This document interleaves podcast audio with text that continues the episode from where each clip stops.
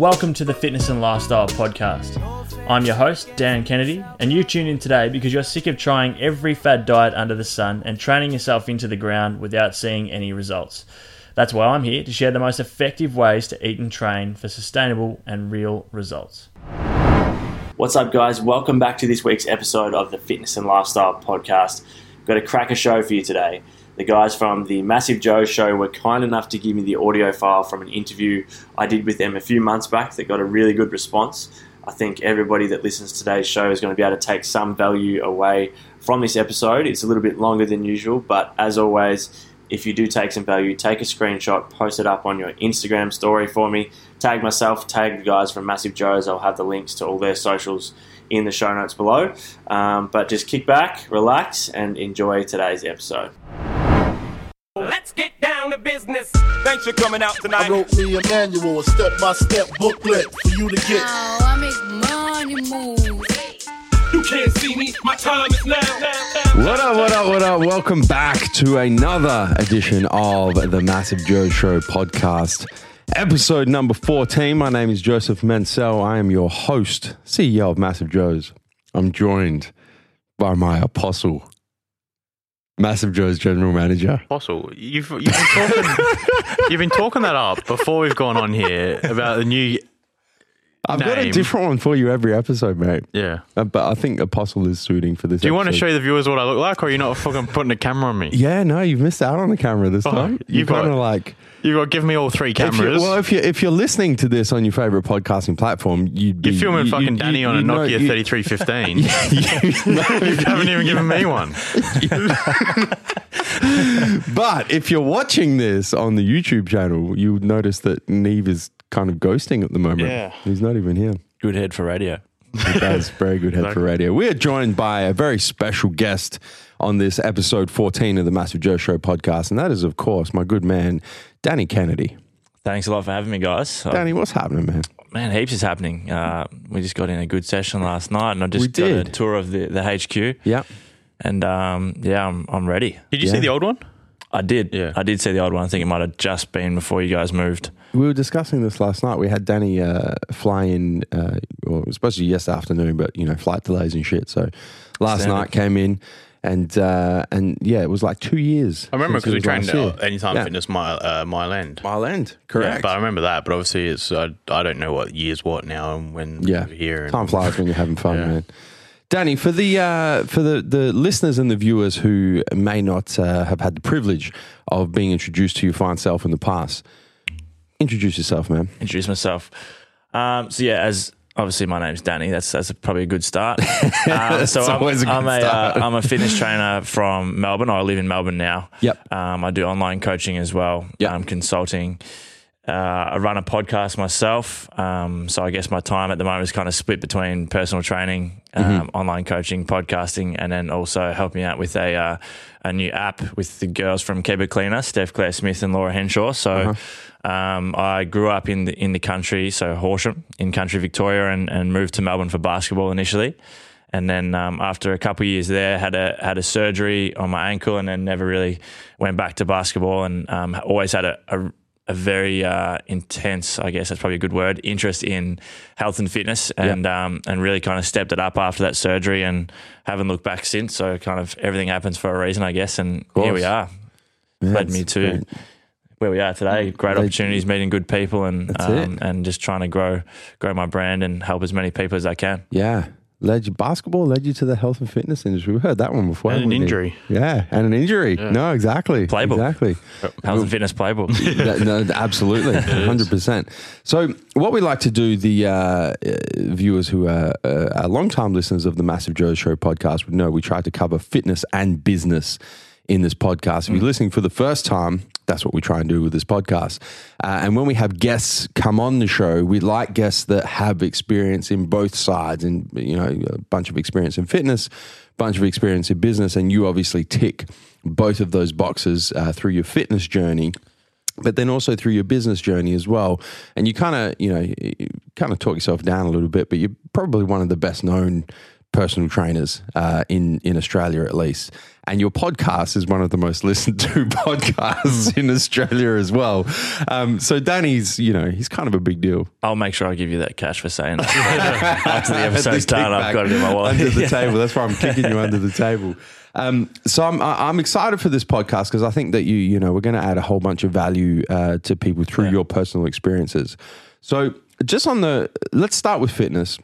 Yep. So you've you've been exposed to fitness, you know, at a young age through basketball. Mm. Injuries kind of, you know, come along and, and, and derailed that, which, you know, is, is is pretty common, you know, how people get into the fitness industry is usually through a performance sport somehow. Yeah. And then the performance sport, either it's injury or they lose interest or whatever it is. But that's kind of, you know, the opening of the door. to- yeah. yeah, to get into the the fitness industry. So, how do you go from, you know, like like talk us through it. How do you go from basketball injury to, you know, I actually want to do this? Yeah, so I think I started lifting when I was about 15 or 16 Yeah. and um, For basketball? for basketball. Yeah, Yeah, yeah. And like I hated it initially. Yeah, Which yeah. is so weird to think about now. But initially I just had no interest in it. I was just doing it because I got told to do it. Yeah. And then quickly it fell, like I just basically fell in love with it. Like it was, um, I think, because I'd always done basketball so much and I was also playing football at the time. Yeah. those two things had just taken up so much of my life, which I, I loved. But then the gym was almost became like a bit of an escape and something that was just completely different to Sure. everything else. So I really enjoyed that. And, um, and, you know, when I moved to Melbourne initially, like I was same height as I am now, and I was about 25 kilos less, Yeah. but I'd been lifting for like three or four years. so in my mind, I thought I was shredded Yeah. Which I was, but I also weighed like next to nothing. Like if it was windy, there was a chance I was going to blow away. and uh, and you know, it was just like through trial and error, um, doing all the wrong things in terms of training and nutrition, and um, and almost like borderline having a, a almost having an eating disorder, I guess, like a very unhealthy relationship with food and overtraining, under eating, and um, and it was only when I moved to Melbourne that I kind of took it a bit more seriously in terms of um, building my knowledge on training and nutrition, and like actually going down the evidence based kind of science based um, Sure. uh, route in terms of training and, and food. So Yeah.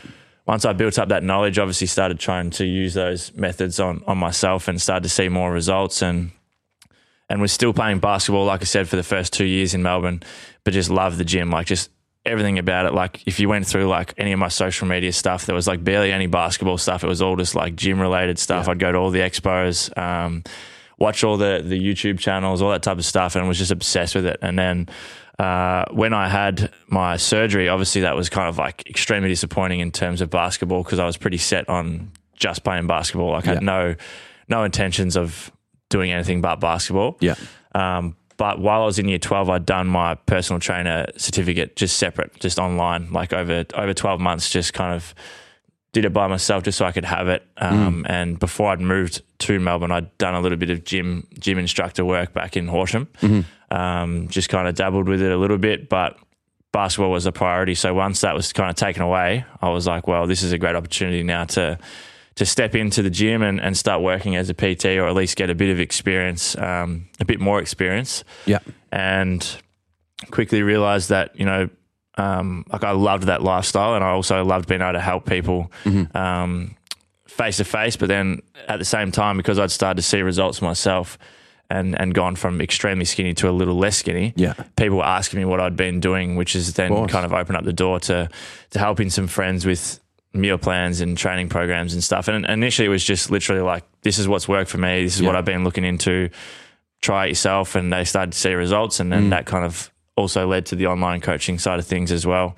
Um, but after a couple of months of kind of working as a pt there was kind of no chance i was going back. I saw it as a um, you know potentially a way to build a, a really good career. And and like i said i just loved it. So um, it kind of changed pretty quickly. I went from being devastated about not being able to play basketball to not really missing it as much as what i thought i would. Yeah. and um, yeah lots happened since then but that was kind of what started it all. So how does uh, how do you go because this is a, it's a common situation as well right? Is you know people are introduced to resistance based training and you know fitness as we know it now Yeah. through a performance based sport. And most of the time they hate it, right? They love playing the sport, love Yeah. the practice, love the training, Hmm. but the strength and conditioning piece is like not that exciting. Yeah, yeah. pretty much. like you do it 'cause you So, have to. No, 100% because it's going to help you perform better in that performance sport. So, like, how did you go from that mindset Hmm. to, man, I fucking love training. I love the gym. Like, Yeah, what, think- what was the catalyst for that? I'm not 100 percent sure, but uh, as I said, like I was very thin. I'd always done like I was naturally good at running. Um, very much like an ectomorph type body. So going in the gym and, and actually start, even though I was still skinny, I was still building a bit of muscle mass and getting stronger. And um, I think like most people that have been into the gym and started lifting weights, like my self esteem and confidence and stuff just started to grow. And Yeah. um, it was something that I could really focus on. And because I'd come from basically just team sport my whole junior career, Yeah. having something where it was like up to me, like everything relied on me. Like if I put in the work, I was going to see the results. Yeah. And eventually that kind of what led me down the path of competing, like that individual sport, Mm. which was just everything relied on whether or not I did the work. And I, that kind of really appealed to me. Mm-hmm. And the whole discipline side of things and, and which is kind of carried over into business, which I'm sure we'll talk about, but like knowing that, you know, other people probably aren't doing the work that I was doing. Like I was training for basketball that often. Mm. So then fitting in the gym would mean I'd be up before school to go and get it done at 6 a.m. or Yeah. get it done in my lunch break. Or if I had spares in year 12, I'd go and get that gym session done. And Yeah. I, I was just kind of addicted to that, that feeling of putting in the work that maybe others weren't. And, and Yeah. knowing that each time I did it, ultimately it was just better in myself and it was up to me. Didn't really have anything to do with anyone else. Yeah. Whereas all the team sport stuff did. You know what I mean? Like it, Mm. it doesn't necessarily just because you put in the work doesn't necessarily mean that you're going to see the results if you're in a team sport. Yeah. Was, no. was, was your initial training more performance based with your basketball background, or did you, or was it more just physique? Sort Look, of bro, mate, bro, like- let's call it more bro spirit bodybuilding, or was it more basketball? Yeah, the lower body stuff definitely was like I dabbled a fair bit with like the whole plyometric stuff and um, a bit of strength, bit of strength training with the lower body. But to be honest, it was pretty like hit and miss. Really, Yeah. like I was just going in there and just playing around a bit and Mm. getting programs off other people I knew. And and I saw a trainer at the time who set me up with a program. Which was kind of similar to the West Side Barbell Yep. type of stuff, but to be honest, I didn't like it. Like Yeah. I didn't that that ty- type of training didn't really appeal to me. And it's funny I talk about it now, but like back then I got given a program that was like strength based. So you know rep ranges between five and and eight, for example. And I remember just looking at that, going like. There's fucking no chance I'm doing that. I'm like, that's not going to build muscle. Like, I'm Yeah. not working hard enough if I'm only doing five reps. So Yeah. my mindset was very, very much still on that more work is better. So like I Mm-hmm. was doing a heap of reps, um, lighter weight, just kind of smashing myself every time I went to the gym, which Yeah. which definitely helped build up a foundation. But in the end of the day, like it wasn't until I really started to like actually train properly and focus on progressive overload and all that type of stuff that I Mm-hmm. saw good results. Um, I, but yeah, I probably wouldn't have it any other way. But it was there was definitely I could have saved myself a lot of time Yeah. early on. Always which is which is why I, right. like I enjoy doing what I do now. Like Yeah. getting someone come to me and, and say that I'm just starting out at the gym or Mm. I want to get fit or whatever, me being able to go, all right, avoid all this shit and let's focus on this. Mm-hmm. Yeah. Might save you a year, two years of stuffing around. Yeah. Which in the end of the day kind of brought me to where I am now. But if I can help people avoid that, oh, it's Absolutely. It's a good feeling. yeah, Yeah. that's the that's the experience, Yeah. right? So, what does your training split look like now? My training split now is relatively high volume. Uh-huh. Um, I'm currently doing a, a five day split. So Monday, Tuesday is kind of my strength or heavy days. So I do an upper body day and a lower body day. Mm-hmm. Um, and then the second half of the week go into more volume and hypertrophy based Okay. um, training and, and do kind of upper body push, legs, and then upper body pull. So hitting each Okay. muscle group twice per week. Yeah. One day being a, a lower rep, higher higher intensity day, and then the other day being a higher volume, Yeah. lower weight. Yeah. And you found Day. that's that you know obviously works best for you right now, right? Yeah, it works best for me right now. Like Yeah. I, I enjoy that style of training. I enjoy um, being able to kind of do like two different, st- in a way, two different styles of training in the same week. um, keeps well, one, one of the questions we always get is like bro split or push pull legs, and you're kind of like you know doing fucking everything, Doing all of it, yeah, yeah. Strength training, hypertrophy, bro split, Yeah. hitting everything twice a week. I think I'm my body type probably responds better to a little bit less volume Yeah. and more intensity because because I am because I do burn through calories so much, but I Sure. find it hard to not. I hard I find it hard to back off a bit. So ideally, I'd train seven days a week. Yeah. Yeah. Um, but I think in terms of making progress, it's probably not ideal. So Uh-huh. the five day split sometimes turns into six anyway. Just Mm-hmm. go and hit some basically whatever I feel like on the day on that sixth day. But for now, I'm trying to get those everything twice a week and um, Yeah. one strength day and one hypertrophy day. So, what do you think is ideal? What's the? What's I the, honestly the- think, like in my opinion, Yeah. um, as a natural lifter, I think that if I'm doing chest on a Monday and then I'm not doing chest again until the next Monday, Mm-hmm. I think that I will have well and truly recovered Sure. in time to have mm-hmm. done it again mm-hmm. before then. Mm-hmm. In saying that, I think that by doing a little bit less volume on that first one and then doing a second one where you're doing similar amount of volume but trying to push more weight, um, for me works better because over the span of that week, I've done more than whether I've just gone in and just smashed chest Yeah. in the one session Yeah. um, chest being a good example. Like it's probably one of my weaker areas. So like last night, last night's session that we did was an awesome session. We trained chess. Yeah, Yep. we did, and I struggled to keep up. So like if you if you look at last night, for example, like the first couple of lifts, I was all right in terms of what weight I was pushing. Yeah. As the session went on, that weight dropped, off a off, lot, and. I fatigued very quickly. Whereas if I'd have gone in last night and done, let's say, a little bit less volume Mm-hmm. and focus more on pushing a bit more weight, and then a few days later gone in and done a similar amount of volume again, Yeah. and focus on pushing the weight again, over the span of the week, I feel like I will have pushed more. Mm-hmm. Whether or not that's optimal or not, I don't know. That's that's my opinion. It's all about just what muscle fibers you're recruiting and, and yeah, your endurance, really, I guess, when it comes down to it. And I'm, I guess I'm the same as well, is when, yeah, or when you're doing, because I, I do push pull legs normally myself. okay. Um, so, yeah, that's obviously why I can be stronger in the first two exercises. And then, yeah, towards the end, when Joe starts doing all his flies and stuff, is when mm. I really fall off. Whereas Joe does, that's what Joe does, is Joe will go in and do Yeah. 40 working sets for, Yeah. for each muscle group. And mm. And it's funny because I enjoy that style Mm-hmm. that we did last night. Mm-hmm. So it's trying to find that balance between what's more enjoyable and what's going to get me the results. Yeah. Which is kind of what I think, which is why I like that strength day and then a high rep day. So like that Sure. first day of the week where I'm doing the upper body, I might only do one or two chest movements and really focus on pushing weight. Mm-hmm. Yeah. And then that second uh, second session in the week where I'm doing upper body push, I'll just go in and do a heap of volume Yeah. and get my compound one or two compounds out of the way early and then whatever I feel like on the day just just kind of get a lot of volume in and, and just enjoy it because in the end of the day like I say this to my clients all the time like the most like optimal program means jack shit if you don't enjoy it or don't stick to it so like I think enjoyment still has to be up there with one of the main priorities If it fits your lifestyle, right? Yeah. exactly Yeah. yeah yeah, Yeah.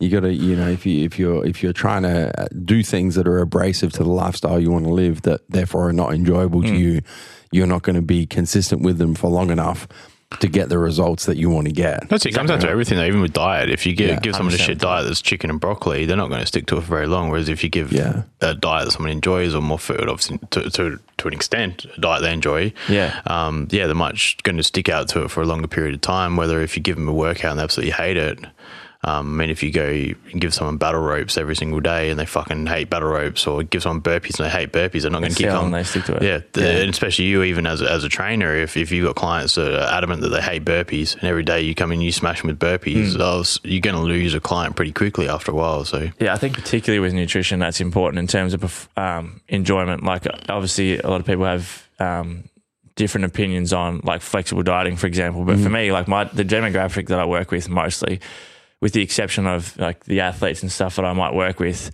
even even with them, like to varying degrees, they're still following like flexible dieting. But for the general population or whatever, I'm just like, what what is the point of sticking to this meal plan that you hate that you in your mind are going like, I've only got six weeks left until I can finish this shit. Yeah. Or me saying to you, all right, follow these macros roughly, try and fit in the, the stuff that you enjoy. Mm-hmm. Don't cut out the things that you enjoy most. Mm-hmm. And over the span of the next 12 months, you're going to see far greater results. And the same with, same with training, like you just said, like if you, if you hate burpees, why do it? Or even, even things like, you know, squats to a degree. Like if you're not a power lifter mm-hmm. and you have to squat, if you're just someone that goes into the gym and wants to see results and you hate squatting, then don't squat Yeah. there's so many other exercises that you could be doing that are going to stimulate the muscles and, and expend energy that you can do that you do enjoy Yeah. that'll ultimately still get you to the same end result that you want to be at Yeah. um, But we're I'm see, big on that. uh, uh, you know, and we have this discussion quite a bit, Neve, about you know the, the, if it fits your lifestyle thing, and you know doing things that you enjoy and doing things that are not abrasive to the lifestyle you want to live. But there's a line as well, right? There is, yeah. You know, because you you have to do some shit that you don't enjoy doing. You know what I mean? Like if you wanna if you wanna lose body fat, okay, you know, here's your macros, Mm. choose meals, choose foods and food types and whatnot that you want to eat, choose the dieting method that you want to do, but you still have to be in caloric deficit. Yeah, which is and hard. that's gonna suck. Yeah, You exactly. know? Like, Yeah. you know, choose exercises that you want to do if you're trying to build muscle and you're trying to be in a hypertrophy rep range. You know, you don't like squatting. Okay, don't squat, but you're going to have to do leg press or legs or whatever. You know, whatever. Still whatever. gonna have to get out of your comfort zone. exactly. One way or Like another. it's still you're still going to have to do shit that sucks. Mm. So like, how do you? I mean, with your with your clients, for example, Yeah.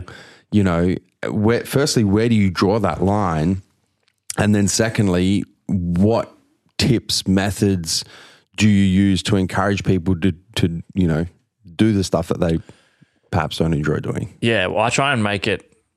Um, not blunt's probably not a good word, but like Yeah. I try and be upfront with with everyone, especially when I first start with a client. Is and Yeah. the first thing I first thing I say is one, obviously I want you to enjoy the process, but two, it is going to be hard. Mm. Like I'm not going to try and sugarcoat it and say that you know I've got this program that's that you barely have to do any work, you only have to do five minutes a day, all this bullshit. Like Yeah. that's just not how it is. Like in the end Yeah. of the day, if you want to get a result, you're going to have to put in the work, and that's all there is to it. Yeah, Um, so so they know that up front.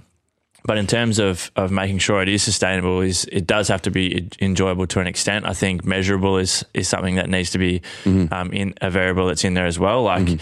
if I give someone, especially like I'll use females for an example. Like mm-hmm. I, my female demographic of clients has gone up a lot in the past kind of twelve to eighteen months, and I'm really big on teaching girls how to lift properly. And a lot of the girls that come in have just done cardio their whole life, are scared of weights Yeah. And I try and change that with them. So it's really cool to then see like six months down the track, girls coming in and saying like, "All right, I want to hit you know X amount of weight for X amount of reps on deadlift today." Mm-hmm.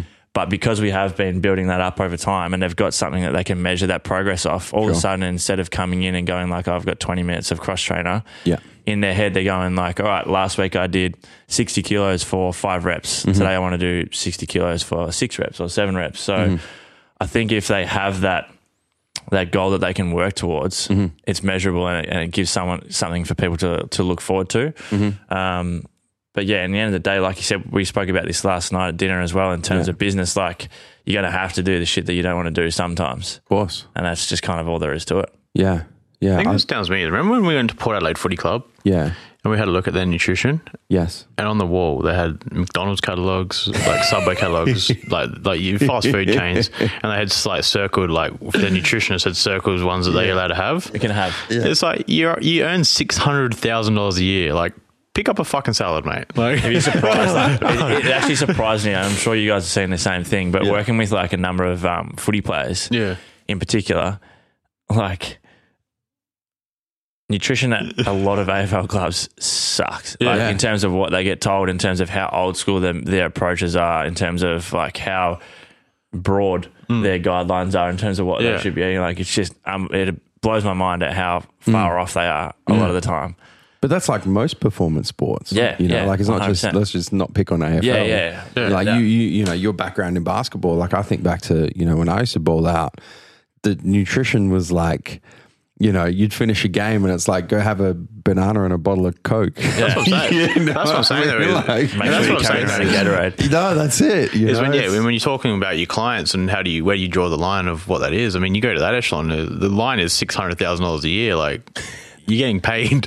Yeah. Like, Exactly you're getting right. paid Yeah. each month. The average person's yearly wage. Yeah. Like, like Well, you and talk it's, it's a short period of time as well. Yeah. Like your your career, the span of your career is so short. So And- that, and- like surely you'd want to maximize your effectiveness as an athlete in that Yeah. period of time, right? And it comes back to that that saying, like, like whatever the actual saying is. But like I, I tell my clients, like if you want something that you haven't had, you have to do something you haven't done. Yeah. There's a reason why you've come to me in the first place. Hmm. There's a reason why all of these other diets haven't worked in the first place. So hmm. you need to do something different. Otherwise, nothing is going to change. And it's interesting Yeah. when we've done like the Massive Joe's challenge before, is we gave out calories to people. Yep. Like, no, these, this is too many calories than what I've been on before. Or it's like, yeah, exactly. Like, we're not going to give you the exact same diet plan you've been following the last three, like, hasn't the worked. last three years. Yeah, like, exactly right. It hasn't Yeah. worked. You sign up to the challenge to lose weight. We give you calories breakdown, food, a diet breakdown, Mm-hmm. and then you're questioning why we've given it to you, and it, it just blows your mind really that people, yeah, like you just said, is is. You give them something different to do, and they think, "No, that's not what I normally do." Well, that's the problem. Is that's, what you normally do. what you Yeah. normally do is not working, and that's the hard hard part about with training and nutrition, and, and nutrition in particular is getting that buy-in mm. from clients. Mm. and once you get the buy-in, that's when you see the results. But mm. it can be it can be hard. Yeah. Well, it's like we, we, we were discussing this last night driving back from the gym. Um, and one of the other things we discussed as well was around consistency, right? And I said, I said to you, you know, I had some started this year. I, you know, I went away to the snow and went snowboarding. Then I got sick and shoulder injuries and this and that, whatever. And I was saying, you know, it feels so good to be like back in the groove, you Yeah. know, back in consistent training, consistent eating. I said, you know, we were talking about how good that feels Yeah, Um, from a from a trainer's perspective, I guess two questions. Yep. Firstly, how do you uh, encourage your clients to to find consistency? You know, to to get on that level of consistency to someone who's never kind of experienced it before. yeah. Um, and then secondly, how do you kind of keep your clients there with consistency? Yeah. You know. Um, look, I think the first thing is, um, and I don't want to make it like it, I don't want to make it sound like I'm making it easy for these guys because I'm Yeah, not. But I think sustainability has to be uh, number one priority for Yeah. majority of people. Someone like us who are willing to do the things where we're outside of our comfort zone Yeah. a lot of the time to get a result. Mm-hmm. It's in the end of the day, it's just not what most people are going to do. But for me, I always say to a client, like, let's say, for example, over the span of a week, how many sessions do you want to do? Yeah. if you're a CEO of a big company and you're flat out, you've got a family, then it's obviously we're not going to be training six days a week for an hour and a half every mm. day. It's just not going to work. So if you know that on a on an average week that you can get in four sessions, mm-hmm. then our minimum is four sessions. Anything above that is a bonus, and we'll we'll plan those, but we have to get our minimum of four. And then that's consistency over time. So then making sure that I'm I'm a big pers uh, big fan of planning. Mm-hmm. So with all of my clients, I'll get them on a Sunday to try and plan out their week at least roughly in mm-hmm. terms of whether it be nutrition, but particularly training, what their goals are for that week, and then also daily goals. So Awesome. um, I'm huge on on writing down three daily goals every single morning and then revisiting that at night because not mm. only is that going to be good for consistency in, in getting things done, but it's also just builds up that momentum with productivity. Mm-hmm. And I think momentum and consistency work so well together. If Yeah. you're consistently being productive day in, day out, and mm-hmm. it's like those that saying that, you know, like the small things done well daily lead to big results. So if they're ticking off tho- that checklist day in, day out, then they're going to see the results. So with consistency, I think uh, it's really important that they are actually seeing results. So it's hard for it's hard, especially for a new client, to be consistent with their training and their nutrition if they're not seeing anything. Yeah. Because they're just like, "What? Well, I've, I've been doing this for you know, even like they'll be like, I've been doing this for two weeks and I haven't seen anything yet." It's, well, you need to be consistent longer than that. But also, it's on me to then make sure that in that two weeks, Yeah. They are seeing some form of measurable progress to then keep them motivated. so what do you use to a keep people on track, and then b to track their results? So in terms of like with, I'll give my online, uh, I'll use my online clients as an example. So I have a, a community Facebook group, like a closed group for my my clients, um, where they might share like meal ideas and and all that type of stuff. But every single Friday they'll check in, and it's a pretty detailed check in in terms of what I ask from them, and then I'll personally get back to them, um, whether it be a written response or a video response, which I find works really well because it's a bit more personal touch and um, it's easier to get across the point you're trying to get across. But um, in terms of measuring progress, like I, let's use scale weight for an example. Like I, I think you should either weigh yourself every single day or mm-hmm. not at all. Mm-hmm. So I basically tell them you either weigh yourself every day and take a weekly average, or we don't do it at all. Mm-hmm. And even then, when they're doing a weekly average, it's still I try and get them to understand that it's down down the list of importance. Like Yeah. I want to look at how consistent you have been. Um, you know, things like your waist measurement, how your clothes are fitting, progress photos, all that type of stuff, how you're actually sleeping, performing. Yeah. These are all massive factors in progress, and it's not just a scale weight, which can, which majority of the time is, especially with females, Yeah. is the half the battle. Hundred You know, like I'll have someone Yeah. check in, they'll be like, "Yo, you know, my uh, my jeans uh, loose this week. I'm looking so good. I've trained five days this week. I've hit my macros every day, but the bloody scales haven't moved. Yeah. Like, what should be changed next week?" And I'm like, "Are What do you mean? What should you change? What should we change?" actually- Throw the scales out. Yeah. That's what you Which should is change. exactly right. They say the same with the challenges. People give feedback like, "I'm not happy. Like I haven't lost any weight." Yeah. It's like, uh, look at the pictures side by side. You look like a different person. Yeah. Yeah, Like, yeah, but I'm still 65 kilos in both photos. Like, I haven't lost any weight. It's like, yeah, but it's, but you just don't get it. So Yeah, I try and whenever there is like a, a like a case study or an example of a client that I've had where Mm. their scale weight has stayed similar, but there's like night and day difference between their kind of before and after all their progress photos. Yeah. I'll try and keep that as long as they're happy for me to use it, and then show new clients to this. I'll say Yeah. like, look, over the span of twelve weeks, this person their weight has barely changed, but look at this and look at this, and tell me that their physique hasn't changed completely. Yeah. Um, so, but yeah, in terms of measure, measuring progress, I'm a big fan of that. Like we spoke last night about body scans and stuff like that. I mm-hmm. think can be mm-hmm. can be very beneficial because people like to see numbers and see hard evidence of whether or not what they're doing is working. Mm-hmm. Um, but I, on the other hand, I do think it's important that we just don't get caught up on on numbers. The numbers. Yeah. It's too hard because you know even you said Joe last night with with a prep where you clearly had lost a significant amount of body fat over Yeah. I don't know how many weeks it was Three then- weeks. yeah, Yeah. and you got a scan and it told you you gained body fat. Yeah. You clearly saw that and gone, well, that's there's zero chance that's happened. It's impossible. Yeah. But for a lot of people, they'll see that and go, well, this is not working. yep. So um, if we can try change that focus and um, and almost, it's kind of hard to to get this across to, to clients as well. But like if I can get them to understand that it is a longer process and it does mm-hmm. need there does need to be consistency and patience over time mm-hmm. to see the results and take their mindset off the end result and more so on the process. Mm-hmm. And um, it's it's like that trust the process type of thing. Like you just need to and, and it does come down to in terms of fat loss as well, like cortisol levels, because you're constantly stressed about whether or not the scales are going down, plays a significant role in whether or not you're holding water or whether you're not losing body fat as well. So, eliminating as much stress as possible and making the process as smooth as possible, Yeah. in the end of the day, is going to lead to better results. Well, it has it has in the case of my clients anyway. Sure. So, uh, uh, really good advice in terms of you know I, I like the way that you kind of set people up with the tools to be consistent and, and measuring progress and and whatnot. I'm interested in the point, and we see this with the Massive Joe's Challenge as well, where something happens in life, right, that mm. kind of throws you off Yeah, right? So you know you you've set your clients up. They're doing their their checklist every morning, every night. They got the the different ways of measuring in place. So they're starting to see progress. They're consistent. They can see the payoff with the consistency, and then something happens in their life, and it just completely derails them. yeah, How do you deal with getting your clients through that? and getting them back on track. Getting them back on track, exactly. Yeah. Yeah, and this this is kind of personal preference for for everyone, but Yeah. I'm a massive com- uh, massive fan of meditation. Yep. So we spoke about this yesterday as We did, well. Like I I couldn't recommend it anymore to everyone Mm-hmm. really, but I I try and um, explain that to a lot of my clients that it's helped me because there's been stuff that I've gone through or whatever where it's thrown me off. Yeah. Um, and just that daily meditation helps bring it back, but not everyone obviously wants to do that. So Mm. um, I'll try and explain a lot that you know, like a, a good or great month Mm-hmm. is far better than a perfect week.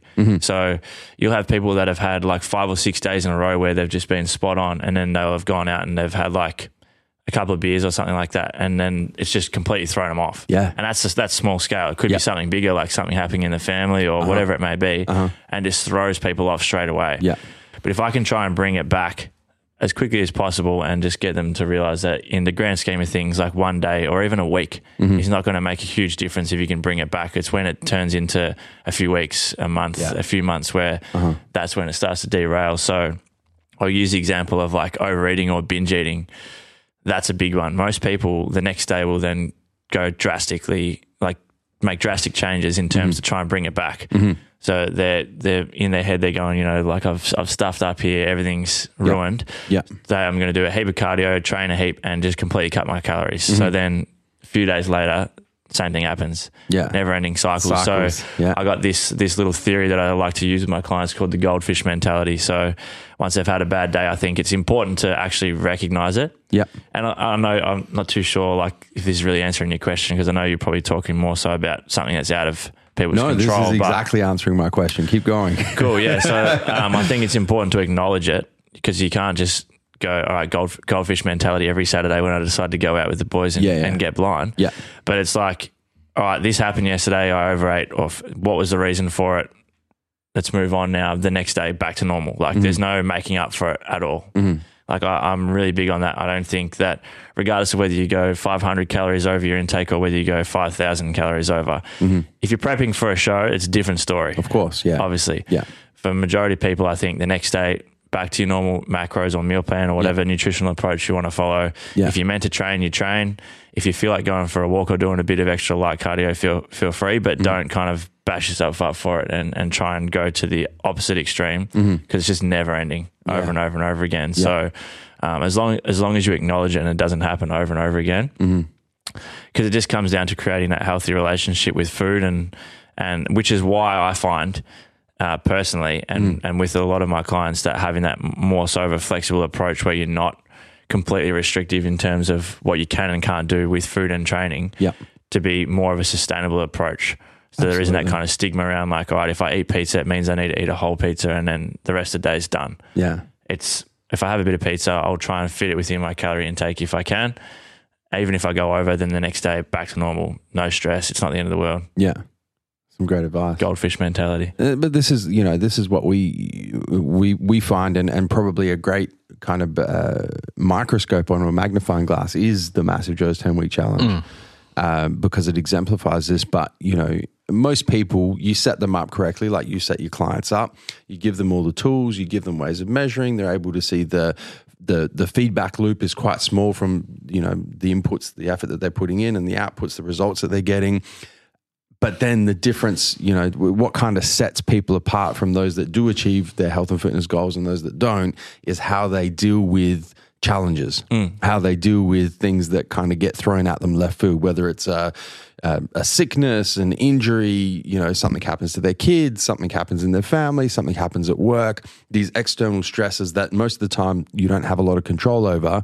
How do you like navigate that? Yeah. And those people who are able to navigate that and do have, you know, what you said, the goldfish mentality, I kind of think of it. I like to, to encourage people to kind of zoom out and get some get some perspective, Perspective. on the whole situation. Yeah. right? yeah, and that's like you said as well. You know, uh, a good month is better than a perfect week. Yeah. hundred percent, and that's just that zooming out Yeah. perspective mentality. Those people who are able to do that and go, you know what, if I can just get through this, Mm. get shit back on track, and continue to be consistent in the big scheme of things, this is just a, a speed bump. Yeah, it's kind of cool to look at um, even completely different, completely different examples. Someone like LeBron James, Yeah, or Kobe Bryant, or someone like that. You can Yeah. watch some of their games where they've had three quarters, or even Yeah. three and a half quarters, where they've Yeah. absolutely stunk it up. yeah, turned it over, Yeah. missed every shot. Yeah. They're down and then they're not thinking about any of that. They've Yeah. like they've let that go. Like it's Yeah. happened, you can't change it. Focus on what you can control. And that's something that I say a lot is that just focus on what you can control. Like Mm. if you've got an injury, then there's no point spending your week thinking about, oh fuck, I can't train because I've got a sore leg. I can't train because I tore my hammy. Yeah. Everything else goes out the door. Like no, like eat well yeah, do the things you can do, and then when you can control it, then then focus on it then. But for now, it's not a priority, so just leave it. But yeah, to watch guys like professional athletes in in any field really. Um, those like absolute superstars where nothing phases them, where they're still going to take that last shot, they're still going to completely forget about all the Yeah. shots they've missed, yeah, and then finish the game strong. And more often than not, it ends well for them yeah, um, compared to someone else. You look at another player who who might be the complete opposite. They've missed their first couple of shots, and that's it. They're not going to shoot it again. yeah. They get caught up in it. Yeah, or uh, that one one mistake turns into a string of mistakes for the rest of the game, and they're done because they're just mentally going over that same thing over and over again. Yeah. But when it's out of your control, then there's it's not worth thinking about. And I can't even remember the saying, so I'm not even going to try because I'll stuff it up. But I listened to a podcast with Tony Robbins, and Yeah. he he brought up this really good point about how far too many of us just focus on one what we don't have and Mm-hmm. two what we can't control. It's absolutely worth none of our energy. yeah, So instead, focus on what you can control and what you do already have. Like this, that's all there is to do. Like it, outside of that, it's it's a waste of time, Just waste and energy. Yeah, absolutely. And not gonna achieve anything, yeah. And thought. But it's it's funny how people deal with those kind of things and deal with setbacks and deal with is, is as you said is the people that do try and go and do that extra cardio the day after or and I think that's probably the biggest thing is when people try and take things back into their own hands. Especially you'd see this as a personal trainer is they've had a shit meal and they'll try and go and jig their own diets or and not actually trust the process. Yeah. Which I think is a downfall for most people in their diets mm. is they don't trust what the the personnel was saying. Uh, it was funny. I remember this isn't just just a funny story, but I remember Joel was telling me that his best mate or one of his good mates used to go out and drink every day. I used to drink every Saturday night, and they'd go out the Sunday and just run as far as he could until he threw up, turn around and run home. I was thinking, it's like, is it really worth it going and drinking that Sunday night? And every weekend, every Sunday, he'd run until he threw up and then walk, and then run home again. Yeah, and, and like it's funny. Sometimes I actually like I almost feel feel bad in terms of like online coaching in particular. But like I'll I'll have someone check in, and one of the kind of things that they need to put in their check in is their level of consistency out of ten Yeah. for that week with training and food. I'll have a check in, and it'll be like you know training ten out of ten, nutrition five out of ten, uh, waist measurement has stayed the same, weight's the same. What do we change next week? Are you kidding me? Let's turn that five into an eight or a nine or a ten. Yeah. And then come back next week and then we'll reassess. So it's Yeah. just like you're making my job a bit too easy here and I wish I could tell you more, but there is nothing more to it. Like it's like it's right Yeah. there. So how do you? This is I guess a bit, bit more business, but how do you get guy? Do you find there much of a, a massive difference between your online clients and in face to face clients in terms of them sticking to their plans and sticking to? Because I know when I've done online stuff before, is because you don't have that face to face interaction. It's very easy for people to lie. Um, I mean, obviously, if, if you're at the gym and you see them at the gym and you see them training and you see them putting in the work with you, whereas if they're just in a different state, yeah. it's very easy for them to say, "Oh yeah, I trained every week." But I mean, how how do you deal with those kind of people who probably aren't quite as upfront with how they've been? Yeah, it definitely varies a lot. What I've found with with my coaching group in particular is that like a lot of them in there now. Obviously, when you get someone new, it, like it's it's that whole learning process again. But for majority of them, it's just the accountability. They know what to do. Mm. They they pretty much know what I'm going to tell them to do. Mm-hmm. They just want that accountability there. And something that I've found has worked really well from a business perspective and results for them is having that closed group where they can all engage with each other. Um, and they can also see, like, you know, Neve checked in this week and he's had a shit week. It's not just me that's had a shit week, or Yeah. you know what I mean. So Yeah. it's it's It's knowing that you're not the only one. Yeah. And you know, if there's certain questions that some people have, and then and others are most likely thinking the same thing, um, that everyone kind of goes through the same thing. So, Yeah. But it definitely in terms of online, especially with new clients, it you can tell straight away when when someone hasn't been compliant to Yeah. to what you've asked them to do. But um, and I just try and make it as comfortable for them as possible, and make sure that they know that never I, I would much rather you just be honest with me and tell me that you haven't stuck to what we've planned on doing this week than to just kind of bullshit me each week Yeah. and just spin around around Yeah. around in circles because in the end of the day you're the one that's not seeing the results so Mm. Um, and, and the more and more you do that just becomes a, a recurring pattern like anything else in life like if you're just doing the same thing over and over again you end up telling yourself a lie it's like oh I've had a good week this week Yeah. well, no, yeah, you, well, you really haven't. You haven't every single day. You've, you've, you know, you might have hit your macros, but you've also eaten this, this, and this that you've chose not to track for the day, Yeah. and that just becomes normal. Yeah. So then all of a sudden, you're not just lying to me; you're lying to yourself as well. So Yeah. Can make it as comfortable as possible for them, and I've found the groups worked really well. Definitely. I want to, uh, and we, we've kind of gone there already, but I want to kind of change gears a little more and head towards the business side of things. And in, in particular, you know, you've been able to to carve yourself, uh, a, you know, a pretty good reputation in the personal training space of the health and fitness industry, which is undoubtedly incredibly saturated. Yeah. Uh, there's a lot of PTs trying to, you know, do something, get their name out there, grab attention, build a client base. You've done it very, very well, um, and you know you train some pretty, pretty well known people as well. Um, how have you done that? What advice can you give to the PTs listening right now? Going, fuck, man, like Danny's killing the game. How did Danny kill the game? Because I don't even know where to start. yeah, I think there's a few there's a few main things that I would say, and this is what I I'm getting more and more kind of new PTs kind Yeah. of coming to me for advice, which of is course. cool, which yeah. is pretty cool. Yeah. Um, first thing is that you know one, especially with social media now, Yeah. a lot more focus has just gone on putting out crazy content and, mm-hmm. and posting on social media, and the focus has gone away from actually being a good trainer. Mm-hmm. So mm-hmm. even now, like as you know, and I don't think my following is is big at all in comparison to a lot of people, but like now that my following has started to grow a bit. People come up to me and kind of ask me stuff about like you know like influencer stuff, and I'm just like, in the end of the day, like I'm a trainer. This like the social media stuff is just like a byproduct of what I'm doing as What a trainer. as a professional. Yeah. But for me, it's still about making sure that anytime I can, any opportunity I can get to increase my knowledge on training and nutrition, I'm mm-hmm. doing that. Mm-hmm. Because in the end of the day, I'm providing a service to the clients. I'm not there to promote them on Instagram. I'm there to actually get them a result. So what we spoke about last night is that, you know, I've been doing this now. This is my seventh, sixth or seventh year as a mm-hmm. PT. So it definitely happened a lot slower than than what I expected. But a lot of people don't see that now. They'll just come, they'll follow me on Instagram and see like, oh, he's training X, Y, and Z. yeah. How good is this? I want to do that. Yeah. They But they don't see the, last six or seven years where Yeah. I've been like building up consistently, you know, getting up at four thirty every morning, doing the hours, like going to all the seminars, doing the the knowledge side of things as well, Mm-hmm. and actually putting in the hours, training clients, training myself, and and being consistent with it all.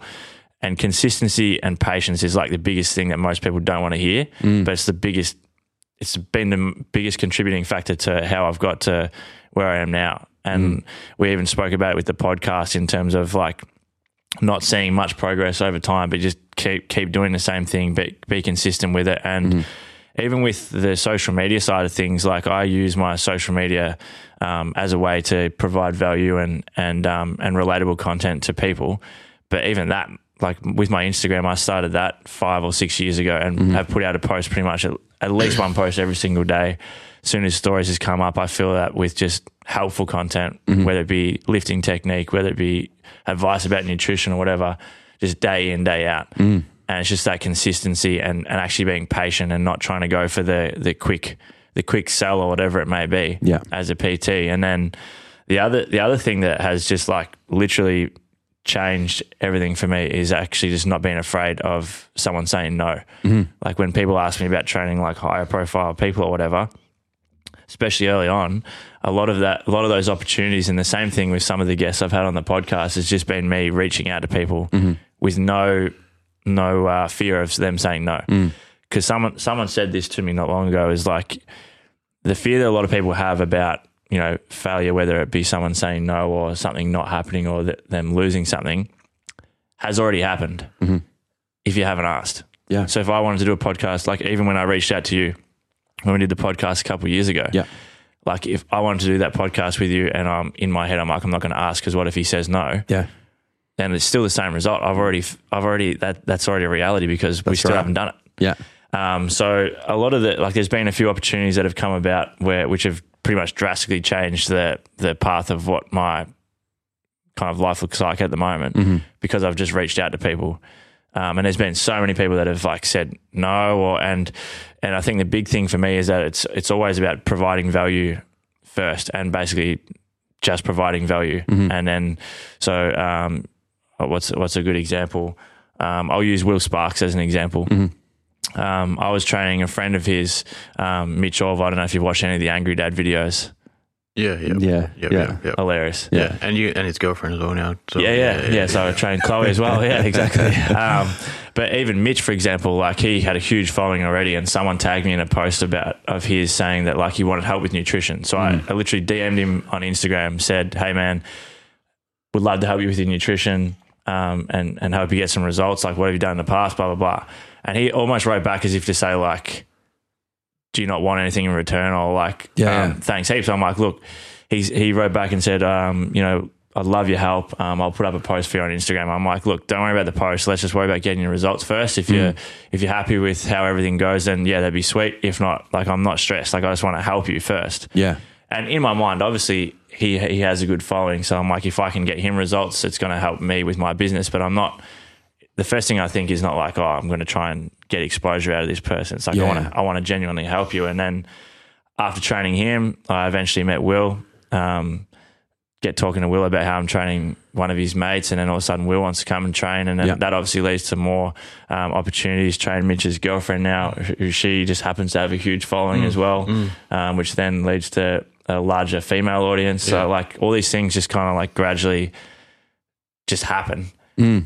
Well, they don't just happen. You're you're driving them, right? I am driving them, but if, if I haven't, have, if I don't send that DM to to Mitch saying That's like I want to help you, Yeah. or if I send him a DM saying, "Hey, I'll help you with your nutrition in return for an Instagram post," Yeah, none of this stuff happens. yeah, So like, it's funny sometimes to like just kind of reverse engineer like where things are at now and Mm. bring it all the way back to like, oh, I messaged this guy that day and asked if he wanted to catch up for coffee. Mm-hmm.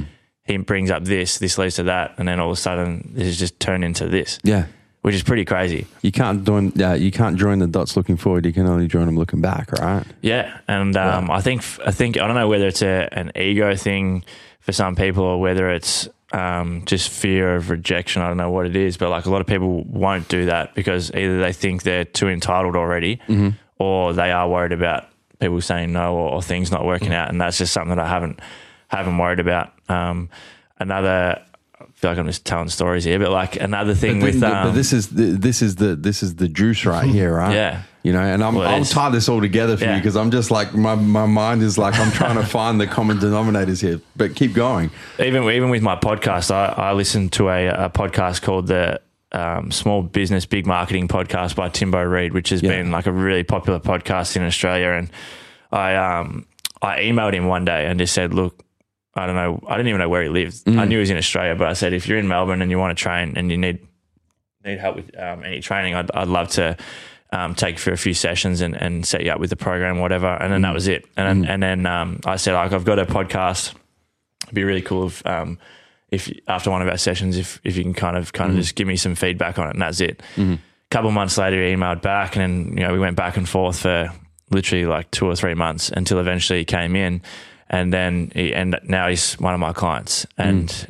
Introduces me to other people and helps me in my podcast and gives me some happens pointers and absolutely tore my podcast to shreds, which was just, just very disheartening. But at the end of the day, like it's it was perfect. Yeah, right? it's so again, it's just like kind of taking that, not even a risk. It's not even a risk.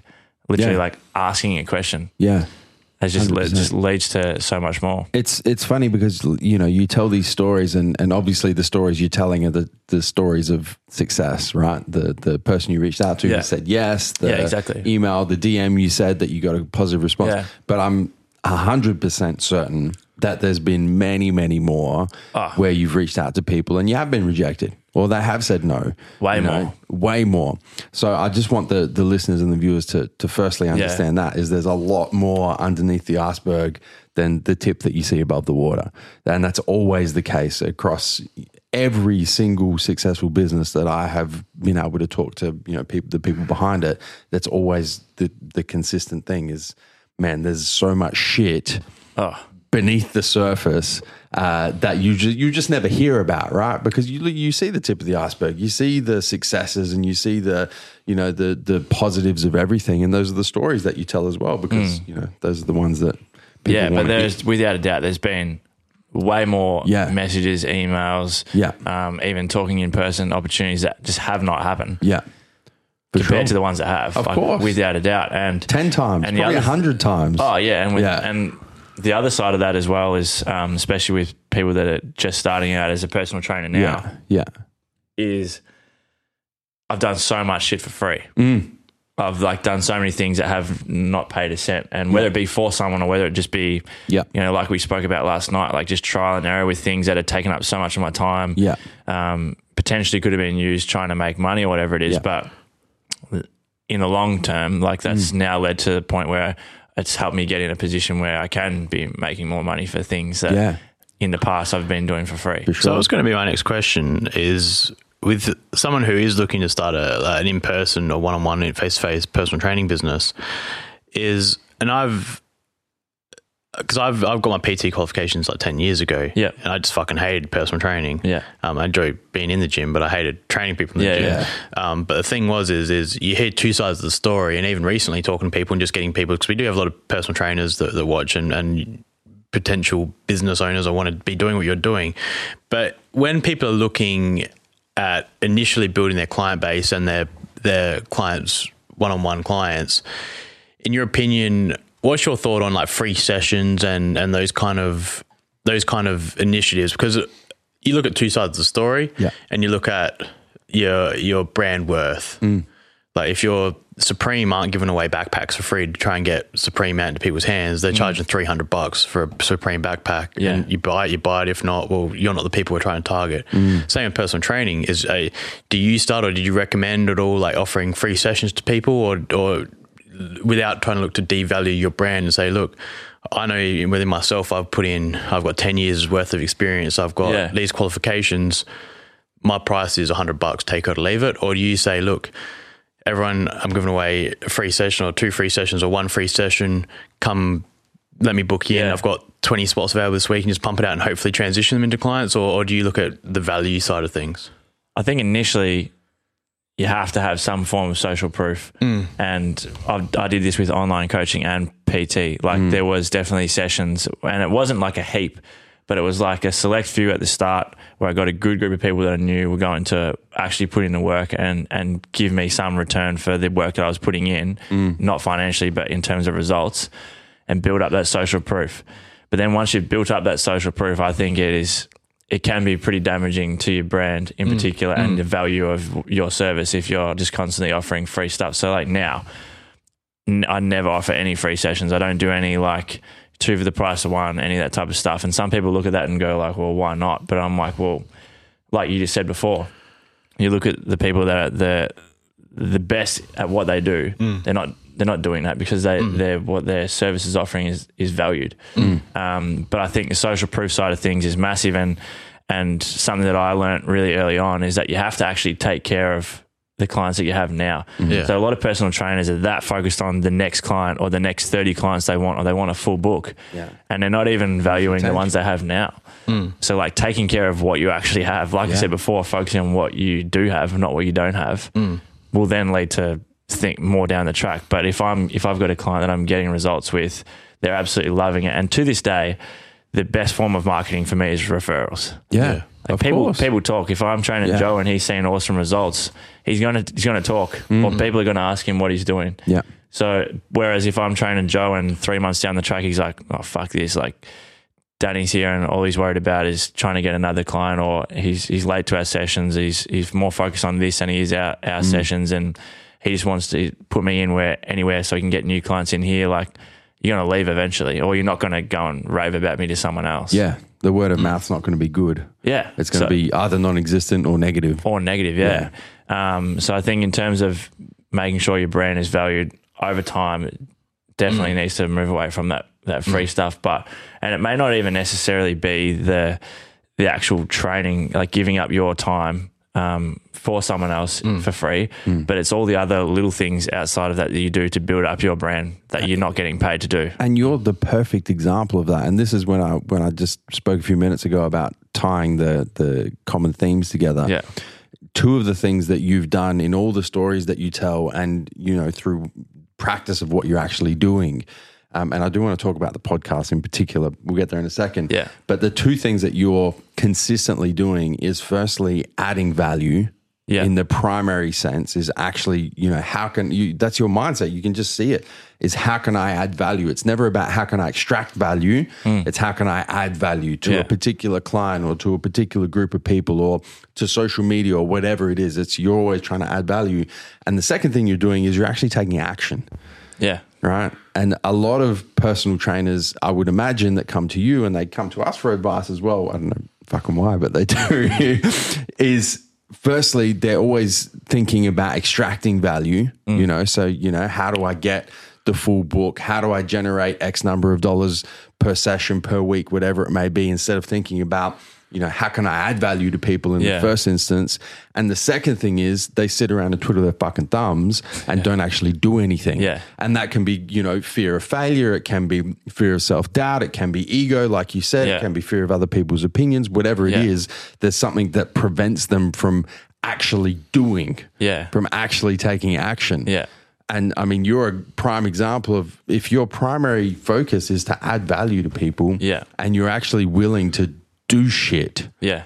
Like, exactly. This is what can happen. Exactly right. And and as I was saying, it doesn't necessarily have to be trading a session for free. It could Yeah. be like especially now with how powerful social media is and Yeah. the podcasting and everything, it could be spending two hours every single day putting together content, Mm. building an email list, putting out helpful content on Instagram and not just pictures of yourself looking Mm. Yeah. good. Yeah. Um, it could be starting a podcast where you are providing value Mm. and starting to grow that audience because even now, like I'll, I'll get people that come to me and uh, like, and I never now, oh, sorry, that was sh- shocking English, but I never, uh, English good, uh, never like try and get new clients now. Like I never Yeah. put out a post saying like looking for new personal training clients. Yeah, It's funny to see like the same people like just had three spots open up. I'm like, you just had three spots open up last week. Yeah. I just had I got There was three spots There's always opening three, up. three limited So to you got a limited, session limited to 5:30 limited today. to three spots only. It's like Yeah.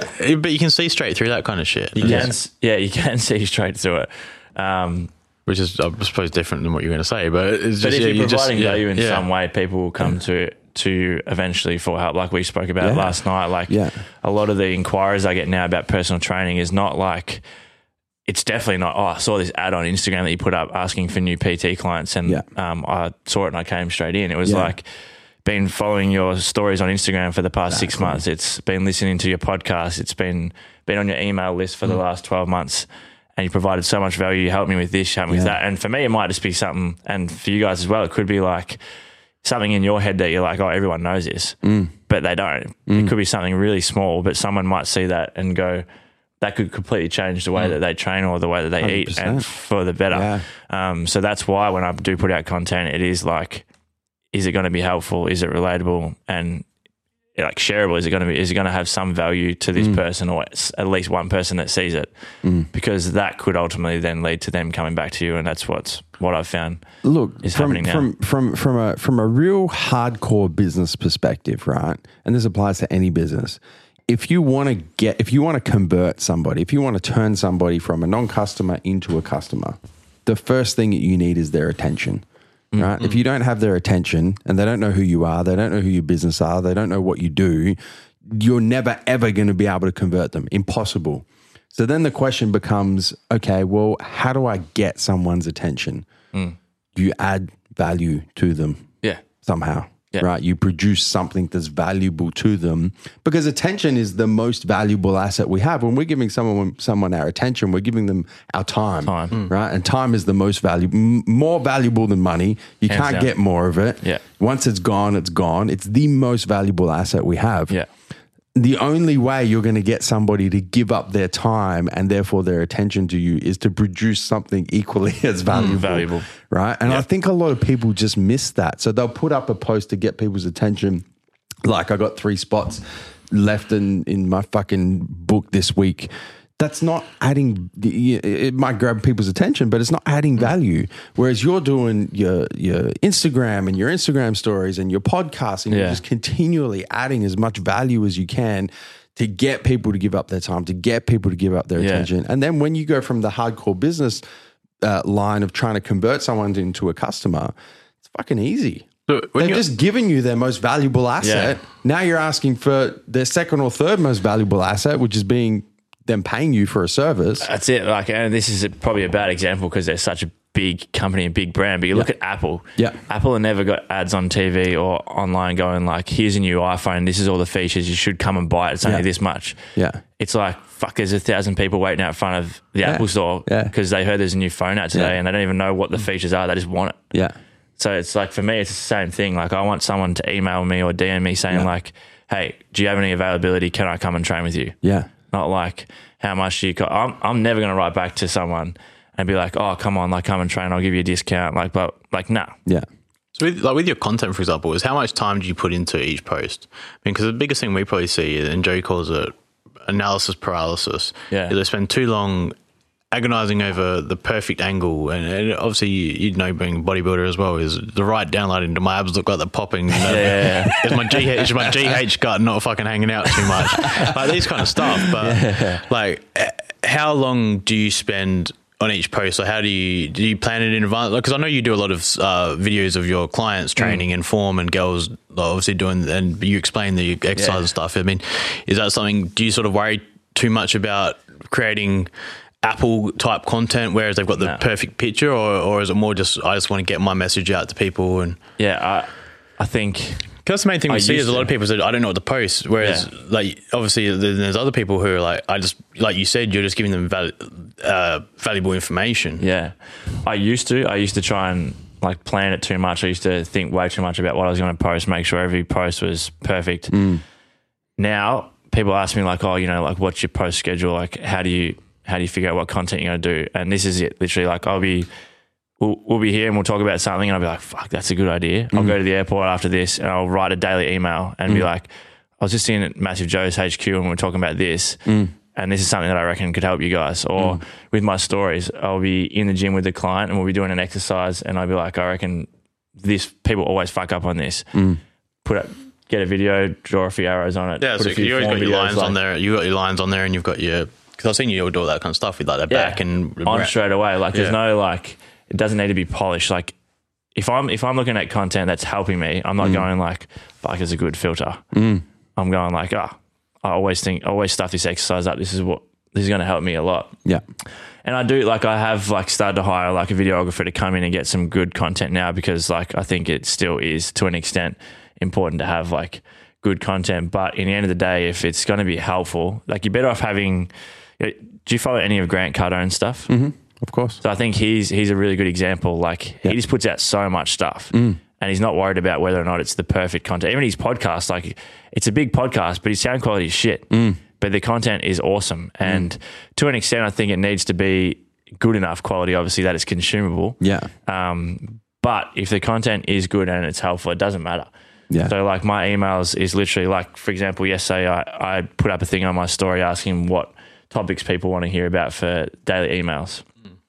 I just screenshot all the answers, or like anytime I get a question through a mm. DM, I'll just screenshot it and have it saved in my phone, mm-hmm. and then I'll just go in and be like, "Oh, this person asked this. Write an email about this." Or um, with my posts on Instagram, it's just whatever whatever I think of at the time or whatever's happening. I'm mm. not I'm not going like on a Monday like all right on Monday I'm going to post a picture of my meal on Tuesday I'm going to post a picture of my abs on mm. Wednesday I'm going to do this. It's just like On the fly. on the fly, yeah. Yeah. Uh, as a PT, I think there's just endless opportunities to post good, helpful content. And mm. um, I kind of stole this off Gary Vee, I guess, or the saying anyway. But like, I don't create content; I just document, Document, it. yeah. Just document what I do, and Yeah.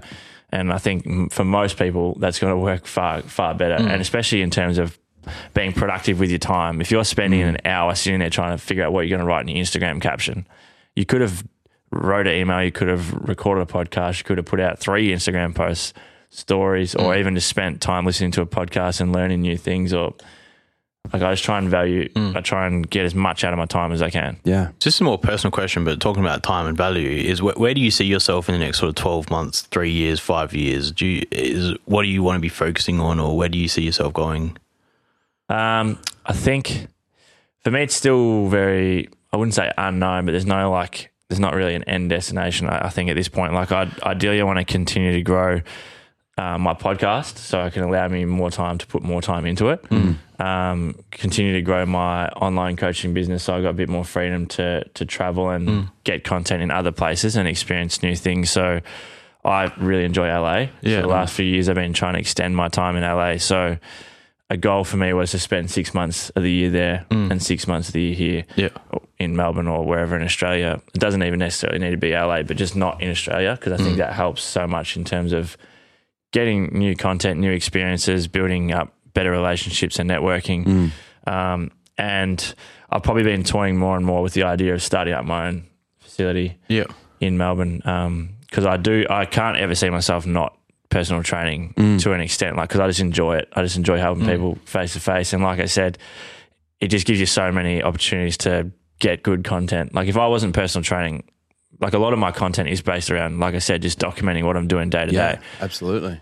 So uh, I'm Okay, kind of at the point now where I could probably hopefully start up my own. Yeah, because I mean, that's the thing is, is I guess personal training is a big thing where scalability comes into it. Because the, thing is, is you're only limited to so many pe- so many hours per day. You're only limited. Uh, let's be honest, is like ten hours, twelve Trading hours, time for money. ten to twelve hours is fucking six to six at night. Mm-hmm. Like that's that's back, you know that back to back to back sessions is almost impossible. You need to have that Yeah, break in between. So the thing is, obviously, either you have to increase your rate, so hundred bucks an hour, hundred and fifty bucks an hour, two hundred Yeah. bucks an hour, is that stage there, or the thing that I guess has always sort of stuck with me, and we've seen it a lot within this fitness industry as well, is is people that say they've got 400 clients. Like 400 clients, you divide that by five days, that's 80 clients a day. You divide that by your 10 working hours, you're getting back to eight clients in an hour. You're giving each client eight minutes of the day. The numbers don't work, add up. So the thing is, is is the value you're giving that client then is how do you sort of see yourself doing that with obviously getting more clients, but then still providing that same value as when you had 10 clients and you're giving them everything. I mean, the thing that sort of is you saw is like let's go back to Devin Physique, Mm. for example, Mm-hmm. and you found out Devin Physique had nothing to do with his personal training business. Mm. He had his personal assistant replying with all the text messages pretending she was Devin. Yeah. She had a, he had a nutritionist replying to about all the emails and, and that kind of thing. Is is then all of a sudden you're not really giving value to your clients Mm. and sort of you're not it's not Danny as the personal trainer as Danny's the Indonesian Fiverr Yeah. hire person No, 100%. replying to emails. that's, Your that's guy in uh, India. definitely, uh, definitely something that I wouldn't say that I struggle with, but it's something that I I think about a lot. So, Mm. me in particular, like, because I do put out a lot of content, and I feel as though a lot of it is relatively relatable, and I put my own kind of personal spin on it. Is I do everything myself. yeah. Mm. which there's definitely things I need to start mm. delegating to, to other people that help me out with. But in terms of my content and my coaching, it's all me. And mm. I think it always would be. It mm. always will be because the clients coming to me for my services, not for like staff services or someone else. So in terms of personal training, like I've already started to work on that a little bit. Like I don't work in the gym on Fridays anymore um, because I want to make sure I'm keeping the quality up for my online clients because they check in on Fridays. Yeah. So instead of doing three hours after work on a Friday, replying to people with half-assed replies, it's like, all right, I've got the full day now to do it. Come up, and it gives me time to be productive and, and come up with ideas for the podcast or whatever. With personal training now, a lot of the inquiries I get is obviously people wanting the same times. Yeah. So if I see them as a good fit um, to fit in with other clients, I'm now kind of saying like, all right, on Monday and Wednesday, I train um, this group of girls who are predominantly working on strength training, and we do a bit of conditioning at the end. This is the level they're at. It's going to be, you know, a quarter of the price of what you pay for a one-on-one. If you're happy to do it, then that way we can still train. My hourly rate goes way higher than what it would be. I'm still helping people, and they still get the opportunity to train. So there's that. There's a way of doing it there. Um, and then other than that, man, like I, I think with the online coaching, there's definitely opportunities there to, to obviously increase the amount of money you're making. But it is hard because, because I do try and keep everything quite personalized. Mm-hmm. Yeah. Scalability is not always great. But I think in terms of with the podcast and mm. with the way social media is going, there's definitely potential there to be trying to make mm. more money that way and, and mm. have a bit more freedom to put time in and keep the quality with your coaching and, and all that type of stuff. Because as soon as the quality drops off, like that's when I start to look at like, all right, something needs to change, which Yeah, is of why I course. Got out of the gym on Fridays and mm. and try and make sure that I'm allowing myself enough time. Like I used to, like most personal trainers, probably like I used to just work any hours someone wanted to train. Mm. Whereas now it's like, all right, I don't work any later than seven PM. Mm-hmm. This is what time I start. I have to have this time of the day where I can do my emails and stuff, and and Yeah. that's it. Yeah. Kind of set it up how you want. And that's that's probably one thing I should have mentioned earlier with PTs is that you need to. I think it's important to have that structure early on. Mm. As tempting as it is to just go like, oh, I want to be busy, I want to do as much as possible. Like it has to be, it has to be sustainable over a longer period of time. So mm. that's something that I didn't do well early on, as I was just basically a slave to the to the client. Yeah. Whereas now I'm like, even if it means I have to miss out on on potential money, like mm. this is what I'm going to do because I need to make sure I'm getting a certain amount of sleep. I need to be able to get my training in. I s- still need to have some form of life outside of work, all that type of stuff. And that that needs. To, I think that structure is really important because it's pretty easy to just go like, yeah, I'll do whatever just to try and make a bit of extra cash. Yeah, of course. Of course. Tell us about uh, the Fitness and Lifestyle podcast. I'm I'm I'm interested for people to hear about this because I think that this is you know once again a, a, a great example of who you kind of are as a person and the elements that have kind of led to your success in in you know in your career. Fitness and Lifestyle Podcast, currently one of the top podcasts in Australia in the health and fitness space on iTunes. Um, So about uh, so it's almost pretty much almost three years ago I started it. So Yeah. I've done. I think it's a last night's episode was 165. I think. so pretty much, or even more than an episode a week every week. Yeah. So it's been at least one episode a week. Yeah. For three, for nearly three years. Yeah. yeah. So there's your Um, consistency, Yeah. straight up. So, um, and it kind of came back to what you said before about Yeah. taking action. So I'd had this idea of doing a podcast because I just started listening to them myself. So I think I was listening to like Lewis Howes Mm-hmm. and maybe Gary Vee or mm, Joe Rogan probably.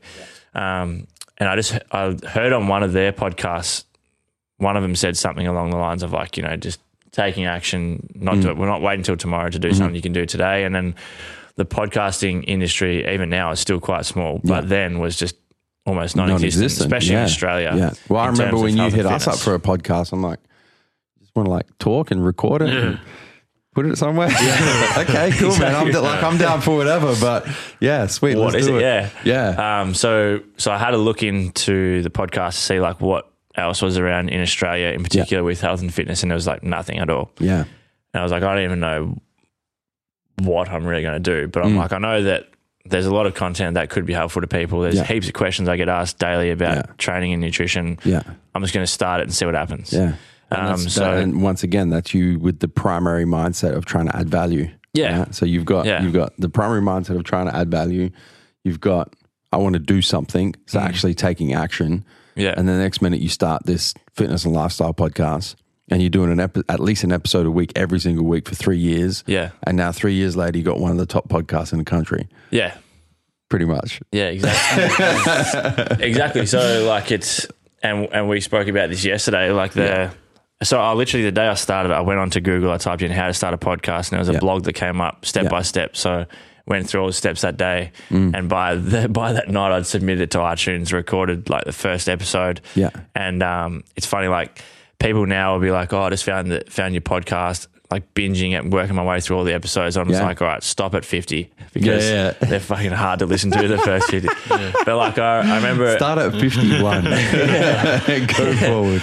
early on, like I was like, re- like recording, I didn't even, I was just kind of, like I said, answering questions. And. I had in mind, that I really wanted to, it was almost a bit selfish. I was like, I want to do the podcast and do it with really cool people that one are going to add value to the listener, but Mm. two, like that I can learn from in both fitness and lifestyle. And initially it was business too. So I Mm-hmm. probably did a bit more business early on, which is now just kind of all joined to one anyway. Of course, yeah. Um, so started recording every single week, like I said, and at that point I was reaching out to a lot of people to try and get them on the show, um, some, and managed to land some really cool guests. But even then, like the first twelve to eighteen months was slow. Like downloads were not really going up, even though the, in my eyes the content was unreal. Like some of the guests I had on, I was like, Fuck, the show's going to blow up this week. Yeah. End of the week, nah, nothing. Nah, Nah, shit. Back to drawing board. So Try then, again, uh, try again next yeah. week. Yeah. So I just kept going, and then, um, but like in my mind, like I said, the guests that I had on and the content that was there, I was like, eventually this podcasting surely going to go well, and when it does, the content's good enough so people get value and and people are going to listen. So I just kept doing it, and basically that's what's happened. So um, even now, podcasting is still quite small, but it's only going to get bigger, and um, still putting out an episode a week. It's it's led to so many cool opportunities, like networking with people like you guys, Absolutely. um, people across the world. Like when I go to LA, I really try and put in a lot of time to get as many done as I can Yeah. with cool people, Yeah. um, which is just a great way to build relationships and and meet new people and add value, like to not only the listener but myself. Like I've learned so much stuff from from the podcast in terms of guests Yeah. that I've had on. Like sometimes I record and I'm like, shit, I got to go back And listen to it. and it. actually yeah. listen to that Yeah. again and then like Yeah. take some notes because there's so much good stuff in there. Yeah. And it's just such a cool, cool feeling now to have people like email or DM me saying that like I've listened to the podcast and it's unreal or Yeah. um, got so much out of this episode. Whereas like you know I, I initially just started literally just to try and help people and and, and meet some people and, Yeah. and, and, Yeah. and network. Whereas now it's actually having such a big impact, which is pretty cool. Yeah, Which is actually yeah, it's awesome. Awesome absolutely. feeling. Yeah, it- it's a, it's a, um, I And imagine it's enjoyable. a- like we're, Well, like that- this has been enjoyable. Like, you That's know the other I mean? thing. We're just sitting Fun. sitting down and having the chat. You know what I'm saying? So, um, but I say the same thing to, to to you and Joel when we're doing, you know, when we don't have a guest on, and then when we do have guests on as well. I'm like, I, I kind of do the podcast for selfish reason, reasons, you know, like I'm, Mm. I've got questions that I want answers to, you know, and sometimes exactly. just, you know, putting an hour or so aside and being able to talk to, to Neve and Swole or having a guest on, Yeah. literally like asking questions that I don't know the answers to, that by the end of the podcast, now I know the answers to. Mm. Yeah, and So the chances like, are so many other people have the same 100%, questions. Yeah, yeah, and then you guys get to listen to it or watch it, and and you know hopefully get some value out of it as well. Yeah, it was funny early on as well, like similar to what you said about the Instagram post. Like I, I was like, no one, surely, especially when I do episodes on my own. Yeah, I'm just like, why would like people aren't going to want to listen to this? Yeah. But then some, sometimes the feedback I get, like they're some of the best The episodes, most or the biggest episodes. ones, so yeah. like if you're if you are considering starting a podcast or even putting content out on social media, Yeah. and you think that no one's going to want to see it, like there's always someone that's going to get yeah, if it, if it's some form of value, it's always going to be someone that wants to know the answer to what you're providing. Yeah, Yeah, And I mean, I think that goes for everything, though, and especially as we said and as we mentioned last night. Is is it comes down to training, comes down to nutrition, comes down to you starting your personal training business. I mean, you didn't start with with any clients, Yeah. your online clients. You didn't have any online clients to start with. You had one mm. client, one client, one client, mm. two clients, three clients, three clients, three clients, whatever it may have been. The thing is, is you didn't give up after. The first three months because you only had one client, Exactly, You just yeah. kept pursuing and Yeah. and working on it. And as you said, putting in those those hours and the same with the podcast. If you're getting ten downloads, ten downloads, ten downloads, twenty downloads, twenty, and as you said, it stalled for a while at five hundred. I think you said it was, and then it could have been very easy if you'd give up after the first. 24 months Exactly. and and just think fuck this isn't working not getting anything from it but yeah without without you knowing that 50 can turn into 500 can turn into 50,000 Yeah. um, I mean, yeah, it's the same as that little picture you see with the dude picking at the axe, and on the other side is that, that diamond mine, and then you never know how close. turns around and mate. starts walking away. You never know how close you are to that breakthrough, and Yeah, yeah. and but it's really that consistency. Is nothing happened overnight, and then I think as we said before, there's a lot of people, and we've said in previous podcasts, is people just comparing themselves to others on social media and Hmm. comparing themselves to what they see. And and you, they'll see you and say, "Oh, look, Danny's in the top ten, and like, I'm, I've got mine, and I'm I'm not there yet." And they get disheartened because they're not where you are. Without you saying, is same with your personal training, as you mentioned, is people don't see the time that you put in behind the scenes, don't Yeah. see the three years. With Massive Joe's, people don't see Joe starting in 2005, which is 14 years ago. Mm, is this is Exactly right. This yeah, building, seen the end result. this building didn't just pop up. It's it's 14 years of, of slogging away and, and 20 Yeah. hour days. And I think that's the main thing people have to remember is even starting something. And if they're looking at starting a podcast, looking at starting a personal training business, looking at starting an online business or a supplement business, is they mm. have to look at it. Look, there's going to be a lot of times that are, that is going to be in a lot of hours that are going to go into it where you're not going to get any reward from it initially. Yeah. But it's that consistency that pays off time and time again. Same as I guess us guys in the gym is is yeah, we probably have that I don't know what it is, 80 20 rule, I guess. We'll go use that rule. But I mean, yeah, like eighty percent there's a couple of days where I don't eat well or don't train well and stuff, but still that consistency, the eighty percent year after year, fifteen years Yeah. of training, it, mm. it pays off. So and and as well as that, like I think with social media as well, people do see the 0.5 percent of the population that it does happen overnight, mm. and go, oh, that like that could happen to me, and then get disheartened when it doesn't. But in actual fact, it's n- you can basically the forget about that. That's not Yeah. happening. Yeah. Well, it's like That is people buying a lottery happening. ticket thinking they can become a millionaire. I mean, it's not going to happen. There's Yeah. a lot more people who have become millionaires through hard work, consistency over time than there are who have become millionaires through a lotto ticket. Yeah. Let's Yeah. Be honest. Yeah. You know, you look at the numbers. Mm. So, well, man, Danny, thank you so much for your time. I think It's been fun. uh, you know there's there's there's some real gems in this episode, and I think you know probably the biggest one, as you were saying, Neve. Uh, is is just the fact that you know you guys have been able to listen to a guy who's who's done very well for himself um, in both the fitness and the business space through primarily trying to add as much value to the universe as possible, taking actual action and never giving up and just being consistent. Not being afraid to hear the answer no. Yeah, well, and that's part of taking action, right? Is it's like so many people don't take action because of fear of failure, fear of self doubt, ego, fear of other people's opinions, whatever it is. Uh, but you know, this guy over here, I don't give a single fuck. No fucks it given. anyway. So, guys, there you have it. That is the interview with the Massive Joe's team. Um, had a lot of fun with Nevos and Joseph on that episode. So, I hope you've enjoyed today's show. Obviously, a lot longer than usual, but I'm sure you've all taken away some form of value, whether it was from me or whether it was from um, the boys at the Massive Joe's HQ. So, thank you so much for tuning in. Hope you have a fantastic day and can't wait to bring you the next episode.